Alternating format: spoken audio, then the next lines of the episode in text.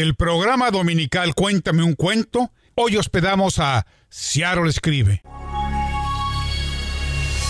Hombres necios que acusáis a la mujer sin razón, sin ver que sois la ocasión de lo mismo que culpáis. Si con ansia sin igual solicitáis su desdén, ¿por qué queréis que obren bien si las incitáis al mal? Con el favor y desdén tenéis condición igual, quejándoos si os tratan mal, burlándoos si os quieren bien. Siempre tan necios andáis que, con desigual nivel, a una culpáis por cruel y a otra por fácil culpáis.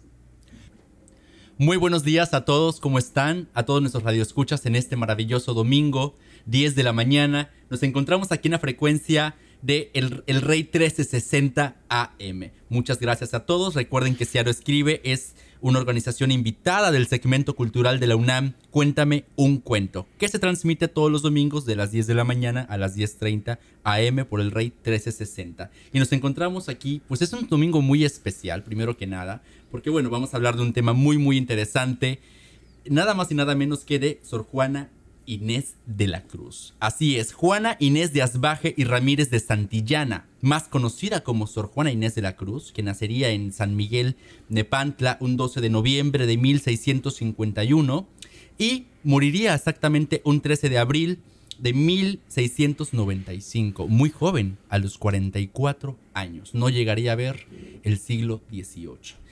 Qué interesante tema, definitivamente, y nadie mejor que hablar de, de este tema que nuestros dos invitados. Pero antes tengo que mencionar a la conductora que hoy me acompaña, Perla Mendoza. ¿Cómo estás, Perla? Muy bien, muchísimas gracias, Emanuel. Muy buenos días a los radioescuchas. Hoy domingo tenemos a dos invitados muy especiales. Ellos son una pareja. Es nuestra autora local, la escritora argentina Rita Wirkala, y su esposo, el poeta Edwin. Muy buenos días. Buenos días, gracias por invitarnos. Muchas gracias. Bueno, quiero decir que el poeta es, también es traductor de poesía del español y del portugués al inglés, y recientemente fue invitado por la UNAM para hablar sobre su traducción al inglés del poema Primero Sueño de Sor Juana Inés de la Cruz. Y bueno, eh, cuéntanos, Edwin, ¿quién es Sor Juana Inés de la Cruz y cuál era el, su papel en la corte del virreinato mexicano? Bueno, fue dama de honor de la virreina y Sor Juana fue una genia intelectual muy precoz y fuera esto muy bonita también, tenía un gran talento con la, las palabras, pero también tiene una mente filosófica nata muy importante que fue reconocido por muchos en su época y hasta ahora. Wow, porque algo muy interesante, muchas gracias, Edwin, es que, por ejemplo, yo como mexicano, creo que tú también lo eh, coincides conmigo, Perla, todos este, creemos saber mucho de Sor Juana, pero realmente sabemos muy poco. Por supuesto, eh, Sor Juana es un, un tema que tenemos que estudiar en la escuela, por ejemplo, en México, es, eh, viene, es un tema que viene en los libros de texto, entonces todos en México sabemos quién es Sor Juana, pero realmente sabemos muy poco de lo fascinante que fue la vida de Sor Juana Inés de la Cruz y lo importante que es no solamente para nuestra literatura, sino también en, en, en nuestra historia, y no solamente en, en, en México, sino en, en toda Latinoamérica, ¿no? Y en el mundo hispano. En este caso, por ejemplo, yo quiero preguntarle eh, a Rita Wirkala, nuestra consentida Rita Wirkala, profesora maravillosa y escritora aún más maravillosa. ¿Cómo estás, Rita? Uh, muy bien. Eh, bueno, en este caso yo quiero preguntarte cómo podemos dibujar la sociedad mexicana y la posición social, política e intelectual de la mujer en el siglo diecisiete. Sí, cómo no. Bueno, sabemos que era una sociedad dividida por castas, uh-huh, porque teníamos los españoles, los criollos, los uh, mestizos, los ambos, en fin, estaban, uh, había una, una diversidad étnica muy grande y había castas. Pero no solamente la división era por castas, sino por género también. Porque estaban los hombres que tenían sus derechos y la mujer, y nada, ninguno. Además, el funcionamiento del gobierno estaba muy conectado a la autoridad de la Iglesia. Recordemos que era la época inquisitiva, ¿no? Y la fuerza del Santo Oficio, o sea, de la Inquisición, era muy poderosa. No solamente perseguía a las herejías, sino que también perseguía a las mujeres. Así que estas pobres mujeres no solo tenían que obedecer la autoridad de los hombres de la casa, sino también de la iglesia. De la sociedad en general. De la sociedad en general, sí. Pero sí, la Inquisición estaba detrás, inclusive detrás de, de, de Sor Juana, eso sabemos. Por ejemplo, Sor Juana quiso ir a la universidad, pero la universidad no era para las mujeres. Quiso disfrazarse de hombre, pero la mamá la descubrió y le prohibió ir, por supuesto. Esto quiere decir que lo intentó. Lo intentó, wow. lo intentó. En el siglo dieciséis sí. ella lo intentó. No, yeah. siglo diecisiete, siglo perdón, diecisiete. Mediados del siglo diecisiete yeah. ella lo intentó. Increíble. Y lo peor es que pobre Sor Juana, ella era hija ilegítima. Entonces más se le cerraban las puertas, ¿verdad? Claro, no, había un... Más sí, difícil para ella. Mucho más difícil para ella. Así que su salvación un poco era ir a la corte, porque ahí eh, se valoraba, al menos se valoraba su inteligencia, su talento como poeta, ¿no? Como escritora. Ah, ahí podía lucirse. ¿Cuál, ahí... era, ¿Cuál era, por ejemplo, el papel en el que la mujer podía desenvolver, desenvolverse con un mayor rango en, en, en, en la sociedad del siglo diecisiete? O sea, ¿cuál era, por ejemplo, el papel en el que... el mayor papel al que una mujer podía aspirar en ese momento? Ser monja, ser dama de, ser dama de honor de la virreina. De la virreina, por claro, ejemplo. Una, just, claro. Justamente, ahí sí se podía lucir. O esposa ah, de algún noble. O esposa de algún noble. Pero aún así tenían, era limitado, ¿no? La posición de la mujer en ese tiempo. Yo me imagino que sí. Edwin, ¿quieres agregar algo? Yo diría, como dice Robert Graves, uh, Sor Juana, en este medio de oportunidades tan limitadas para la mujer, según Robert Graves, eh, ella era como un, un conejo que sabía álgebra. Esto, o sea, es, era una persona completamente fuera de serie. Sí. O sea, in, intelectualmente mucho más avanzada que, la mayor, que, que todos. Definitivamente. Realmente algo... una isla, digamos, en el, todo el imperio español, y hasta ahora hay muy pocas mujeres que han sido tan, tan avanzadas como ella, porque to, lo que escribe todavía es moderna. Es, es, yeah. es curioso, ella es una autora clásica y al mismo tiempo es una, una, una se puede considerar una, una autora moderna también por los temas que ella toca, por los el feminismo que, que, que tiene impreso En, en, en su obra al mismo tiempo. Es una, es una, una autora atemporal. Exactamente, tan atemporal que los asuntos filosóficos que le fascinaban tanto todavía son los que nosotros tenemos que este, estudiar en nuestras vidas personales. Pero más sobre esto cuando llegamos a la parte sobre uh, Primero Sueño. Perfecto. Muy, hay mucho que hablar de esta autora. Lamentablemente solamente tenemos media hora y Sor Juana se merece muchas horas. En, de, y muchos, muchos días de programas definitivamente. Prometemos sí. hacerlo. Pero bueno, eh, nada mejor que nuestros invitados para introducirnos a este fascinante mundo de la vida de Sor Juana Inés de la Cruz. Y en este caso, eh, me gustaría mucho preguntarle a Edwin. Es extraño, voy a decir este término, no de forma, por supuesto, lo estamos diciendo de, de una forma coloquial. Es extraño que un gringo, por ejemplo, se interese por la vida de una monja mexicana del siglo diecisiete. Pero, Edwin, cuéntanos, ¿qué te atrajo a ti de ella? Poesía, primero, me fascina desde prácticamente mi infancia y que como chico memorizaba muchos poemas que todavía los sé. Y cuando Rita me introdujo a este poema... aunque, bueno, me refiero a Primero Sueño, uh-huh. este, yo uh, disfrutaba la, el lenguaje bello, a pesar de gringo, aprecio la eh, vast, enorme belleza de español. Y antes de entender el poema ya estaba afectado, digamos, por la estética del poema. Mm. Y, y después descubrí que es un mundo filosófico muy, muy profundo que ella presenta disfrazado, digamos, atrás de chistes y cosas que parecen irrelevantes, pero así por diante. Es muy profundo. No hay poeta que yo conozco que la iguala. Octavio Paz dice que el Primero Sueño es una isla en las letras españolas y el único gran poema filosófico en esta, este idioma. Ciertamente yo sé que es más, es más grande que la mayoría de los poemas que yo sé en inglés. ¡Wow! ¡Qué increíble! Qué increíble. Así es. Pues bueno, hemos hablado ya un poco sobre Sor Juana Inés de la Cruz. Podríamos decir un poco de su vida en ese momento en México. Cuéntanos, Edwin, ¿cuál fue el alcance de Sor Juana en su época más allá de México? Ah, bueno, es conocido en todo el imperio, desde Manila, Lima, lógico, México, donde hablaba español. Madrid vendía más, según la profesora este, Rocío Olivares de la UNAM, vendía más que todos los otros poetas de la Edad de Oro juntos. Wow, más que todos. Más, más que, que todos. todos. Y más que Cervantes también. Más que wow. Cervantes. En su época. En su época. Sí, eso, sí. Eso, eso, eso es maravilloso. Estamos sí. hablando... Estamos hablando realmente de un personaje de grandes dimensiones. Bueno, y que rompía, ¿no? En ese... Rompía las barreras sí. en, en el momento en que ella vivía, ¿no? Donde la mujer, de alguna manera, bueno, sigue en cierta forma. ¿Cuá, ¿Cuáles abajo? son... ¿Cuáles son, perdón, cuáles son este, los poemas a tu consideración más... famosos, Rita?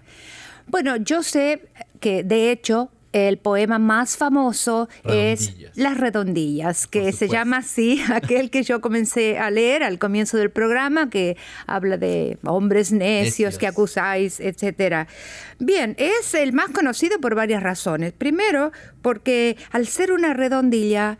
Es, eh, bueno, esas redondillas son estrofas de cuatro versos, uh-huh. eh, octosilábicos, octosilábicos que tienen ocho sílabas y que rima la primera, el primer verso con el cuarto y el segundo con el tercero. Entonces resulta que es fácil de memorizar. Por eso es redondilla, porque vuelve del primero al cuarto. Por ejemplo... Como una, especie, en, como una canción. Claro, claro. Pero algunos que son primero con tercero, segundo con cuarto. En este caso es... Mira, te lo leo. Hombres necios que acusáis a la mujer sin razón, sin ver que sois, que sois la ocasión de los mismos que culpáis. ¿Sí ves? Acusáis primera, culpáis la cuarta, y razón y ocasión son la segunda y la tercera. Es fácil de memorizar. Y así todo el poema. Así todo el, la redondilla, sí.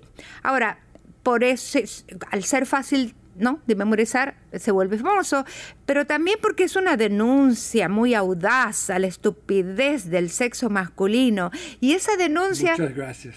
Y esa... Muchas gracias por lo que nos toca.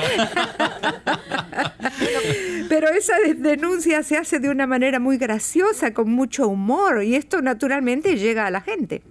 Ese es el más famoso. Ahora, el mejor, el que la ha puesto en el cúmulo de la fama, digamos, es el Primero Sueño. Primero Sueño means first dream, no I, I dream claro, first. Claro. Sí. Ok.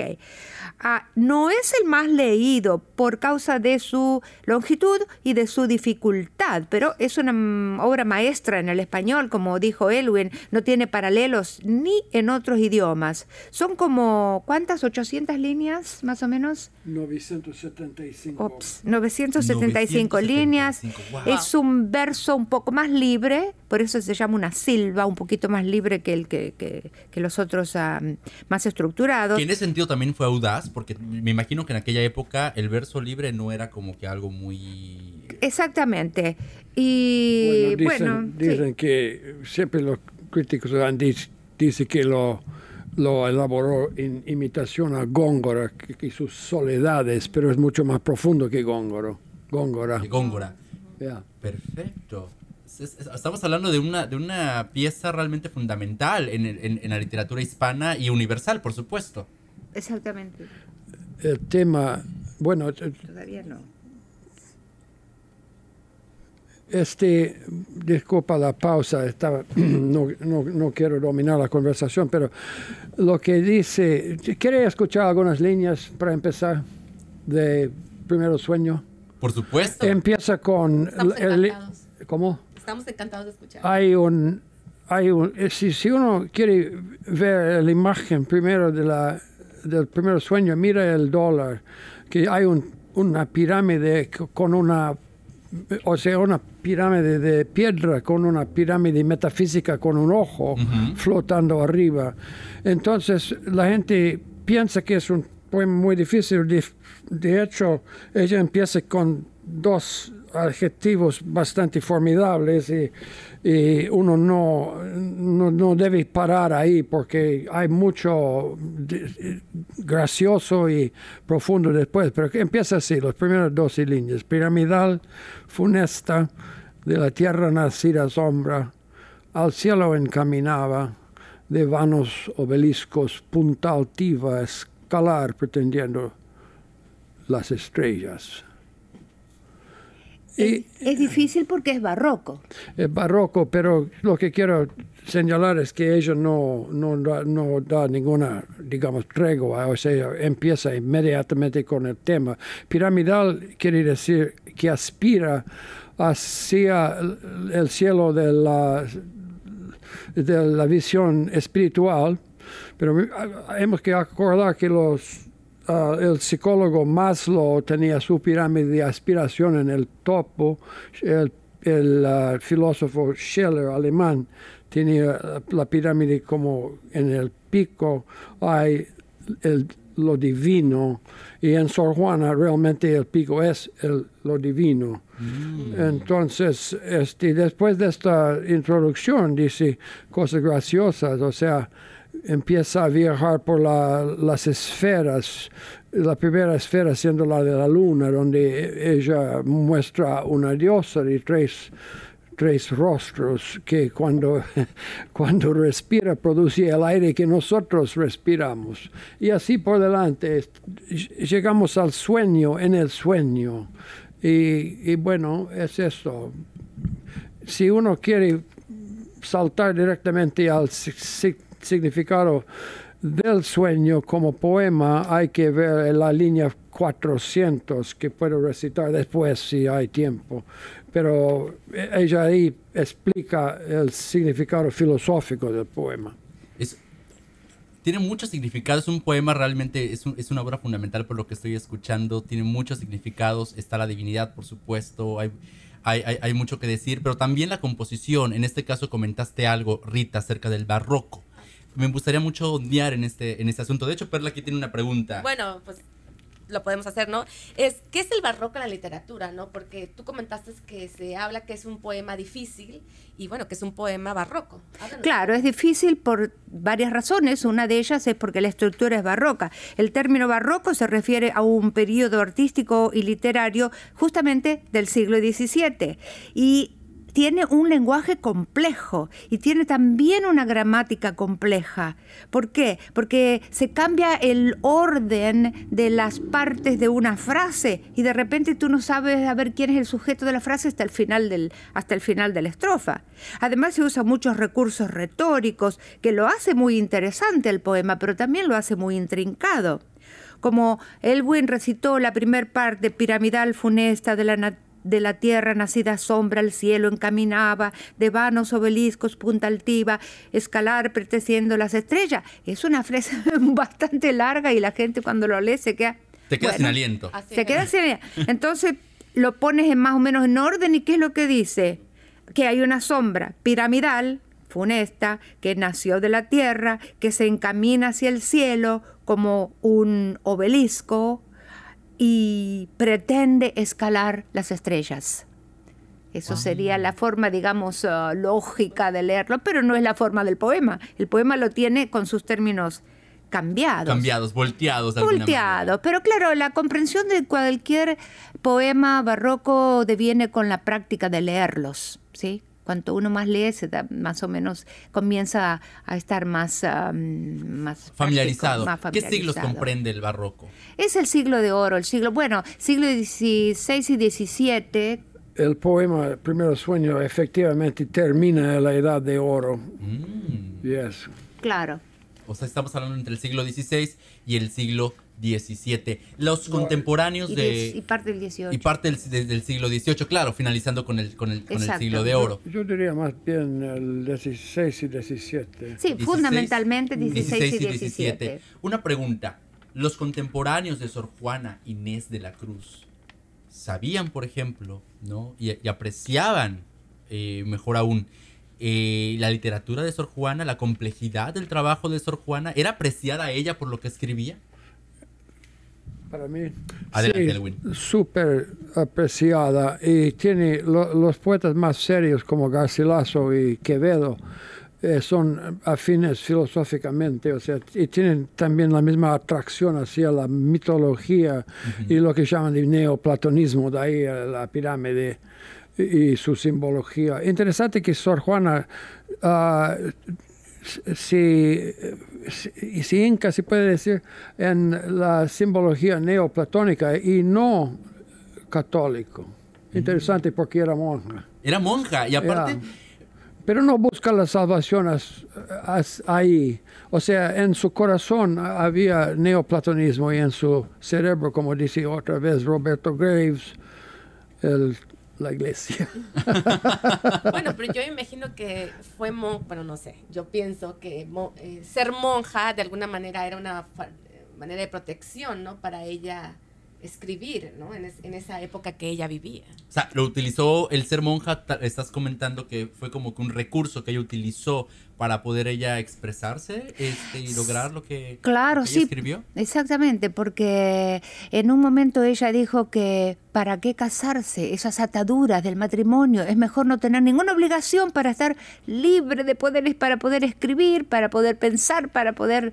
recitar e investigar, porque era científica también. Era científica, aparte. Claro, ¿no? Tenía un montón de instrumentos, porque ese fue una época en que comenzaron a aparecer muchos instrumentos de medición, um, telescopios y... Interesante, sí, que ella es cientista, y eso aparece en el poema Primero Sueño. Por ejemplo, habla del, de los átomos. Oh. Por ejemplo, claro, de forma graciosa hay un venado ahí que fu fue un rey o acción o una figura mitológica que transforma, transforma, pero que su audición es tan este, aguda que mueve los, los oídos cuando los átomos los baten. O sea, que tiene todavía... Y, y aparte era una persona que tenía un, un sentido del humor agudo, ¿no? Mm. Sor Juana, y, y sí, una mujer muy completa, definitivamente. Bueno, pues yo creo que el, el poema que nos leyó Rita, pues, que es uno de los más famosos, ¿no? Es un poema de alguna manera eh, burlesco, ¿no? Que profundo, que es una demanda, pero es un, pero es como muy característico, muy característico de ella, ¿no? Uh-huh, sí. Uh-huh. Es una forma muy creativa de, sí, de, de, de cómo plasmar sus ideas. Sí. Ahora, aquí, por ejemplo, me gustaría ondear en, en, en algún punto. Por supuesto que Sor Juana tiene una obra este, característica muy importante que, la, que hace trascender a ella, ¿no? A, a través de, de, de, de, de su época y a través de sus contemporáneos incluso. Pero, ¿cómo llegó a ser ella? O sea, ¿qué tipo de educación tuvo ella? ¿Qué factores hicieron que ella pensara cómo pensaba en el, a mediados del siglo, repito, diecisiete, en una época que estábamos en plena Inquisición, en una, en, en una época en donde la mujer no tenía voz y voto, y que incluso ciertas ideas podían ser consideradas peligrosas, pensarlas, decirlas y más escribirlas, ¿no? ¿Cómo llegó Sor Juana a, a, a su obra? ¿Qué, qué proceso pasó? La buena lectura, porque la gente que escribe obras que perduran en el tiempo también tienen mentes filosóficas profundas, y ella tenía este, al alcance una biblioteca de miles de volúmenes, y después le regalaron, tanto que la biblioteca propia de ella tenía cuatro mil volúmenes. Cuatro mil volúmenes. Cuatro mil tomos, y ella absorbió todo. En una época fue testada, digamos, por cuarenta sabios de la, de la Ciudad de México, y pasó en triunfo. Cuando preguntaron si eso le daba orgullo, decía que me da tanto orgullo como si hubiera hecho una costura mejor que mi maestra. Solo eso. Pero tenía, para, para el, lo que da, lo que da la... el valor a su poema es la manera que ella piensa, y tiene entonces una inclinación espiritual muy fuerte, aunque no sea necesariamente totalmente cristiana. Definitivamente. Dinos, Rita, por favor. Sí, quiero decir que también hay una cuestión natural, que era un genio, porque sabía leer y escribir a los tres años. Y sabía latín, bueno, y, y griego, y, y, griego. Uh, y... Era políglota, y, entonces, sí, sí. ¿Cuántos idiomas que sabía ella? Sabía el, el, el idioma azteca. Los clásicos. Oh, sabía náhuatl. Azteca, náhuatl. Sí, sí, sí. O sea, la, era una persona políglota. Ella científica. Escribía incluso en náhuatl. Escribía wow. poemas en, en, en el lenguaje, en, en lenguaje indígena, indígena en, que en, lo, aprendió, en náhuatl. Lo aprendió, claro, en su medio, en, en la estancia donde ella se crió. Qué increíble. Qué, qué, Pero todo, interesante, lo, ¿no? todo lo que no sabemos, Perla, así es. Todo lo que no nos dicen los libros de texto, ah. ¿no? O que muchas veces pasamos por alto. Y, y realmente es una mujer que nos, que nos invita a seguirla estudiando, porque ella en sí misma es un tema. Sí, es lo que pasa cuando se convierte en un ícono, ¿no? Cuando nada más te dan lo esencial y lo que, lo que recuerdas, ¿no? Si hablamos de Sor Juana Inés de la Cruz, siempre vas a pensar el poema, ¿no? Hombres tercos que acusáis a la mujer. Es sin razón, claro, sí, claro. Es todo, ¿no? Pero claro. realmente... Hay más. Hay más. Pasa a ser y... a, un, a un ícono de cultura general. Y sí. obviamente, al ser de cultura general, uno da por hecho que ya sabes de ella sin realmente saber. Sí. Eh. Sí, y además del talento natural, ella tenía una gran disciplina. Porque ya de pequeña, cuando aprendió latín en pocos meses, y cuando no conseguía recordar algo se cortaba un mechón de pelo para castigarse y para continuar estudiando. O sea, y también está la disciplina ahí. Sí, abandonó bueno, hasta, hasta el queso. Una abandonó disciplina demasiado abandonó dura. Hasta comer queso. ¿Perdón? Eso sí que no lo sabía. Porque pensó que había la idea de que queso era un impedimento intelectual. Entonces ella le no encantaba puede. el queso. Y lo abandonó también.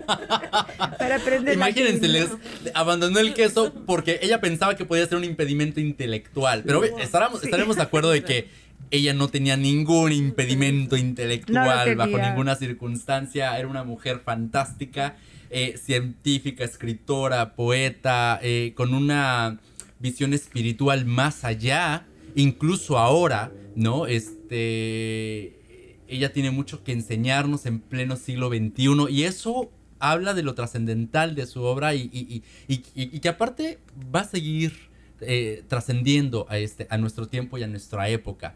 Lamentablemente, un tema como este se tiene que discutir pues en muchos programas más. Prometemos a nuestra audiencia seguir este, hablando más acerca de Sor Juana Inés de la Cruz. Eh, nuestro espacio es limitado, Perla. Es, es, es terrible porque realmente queremos saber mucho más de una mujer tan fantástica, eh, fantástica como Sor Juana Inés de la Cruz.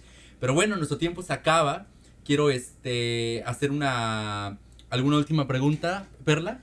Bueno, pues era más que nada, eh, Rita, decir, ¿por qué se le considera Sor Juana Inés la primera feminista? Uy. Bueno, fíjate que ninguna poeta ah, hasta ese momento había escrito un poema tan audaz como Hombres Necios. Y también el feminismo se ve en la carta, la respuesta a Sor Filotea, que es una carta donde ella defiende los derechos de la mujer, especialmente los derechos intelectuales. Dice que el saber, eh, la mujer no solamente es, un, es lícito, sino también es muy provechoso. Y también Octavio Paz dice que Primero Sueño es la versión poética de la carta a Sor Filotea. Oh. Oh, ah, oh, sí, sí, claro lo es. Claro, porque el sueño en realidad es una alegoría uh-huh. a la búsqueda del conocimiento. Y si ella está defendiendo la búsqueda del conocimiento, el derecho lo tiene tanto el hombre como la mujer.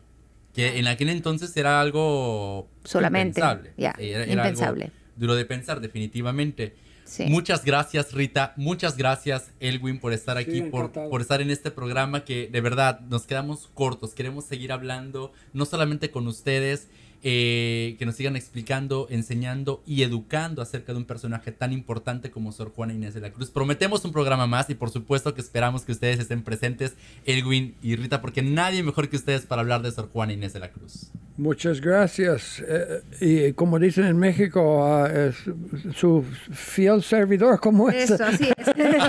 Su seguro servidor. Su seguro servidor, perfecto. Seguro servidor. Y como decimos en México, esta es tu casa. Entonces, eh, este, muchas casa, gracias. Sí, gracias. Tu espacio. Tu, ajá, o tu casa es mi, no, mi casa tu, es tu casa. Tu espacio. Gracias por invitarnos. No, gracias a ustedes por asistir. Perla, muchísimas gracias por acompañarnos en este día tan maravilloso. ¿Algo que decir? Pues, muchísimas gracias a ti, Emanuel. Muchísimas gracias a los radioescuchas. Y bueno, recuerden que cada domingo estamos con Ciaro Escribe en... Bueno, estamos, el programa se llama Searo Escribe, pero tenemos cuatro temas. El tema de hoy es la mujer y el poder de la palabra. Y qué mejor que, que hablar de Sor Juana Inés de la Cruz precisamente con este tema, el poder de la palabra, definitivamente. Y bueno, la siguiente semana tendremos otro tema, por supuesto, tenemos otros tres. Hablamos de literatura infantil, juventud y literatura es otra sección, y por supuesto conversaciones literarias con José Luis Buenabad. Así que los esperamos en su estación El Rey trece sesenta, en su programa Searo Escribe. Muchísimas gracias, hasta la vista.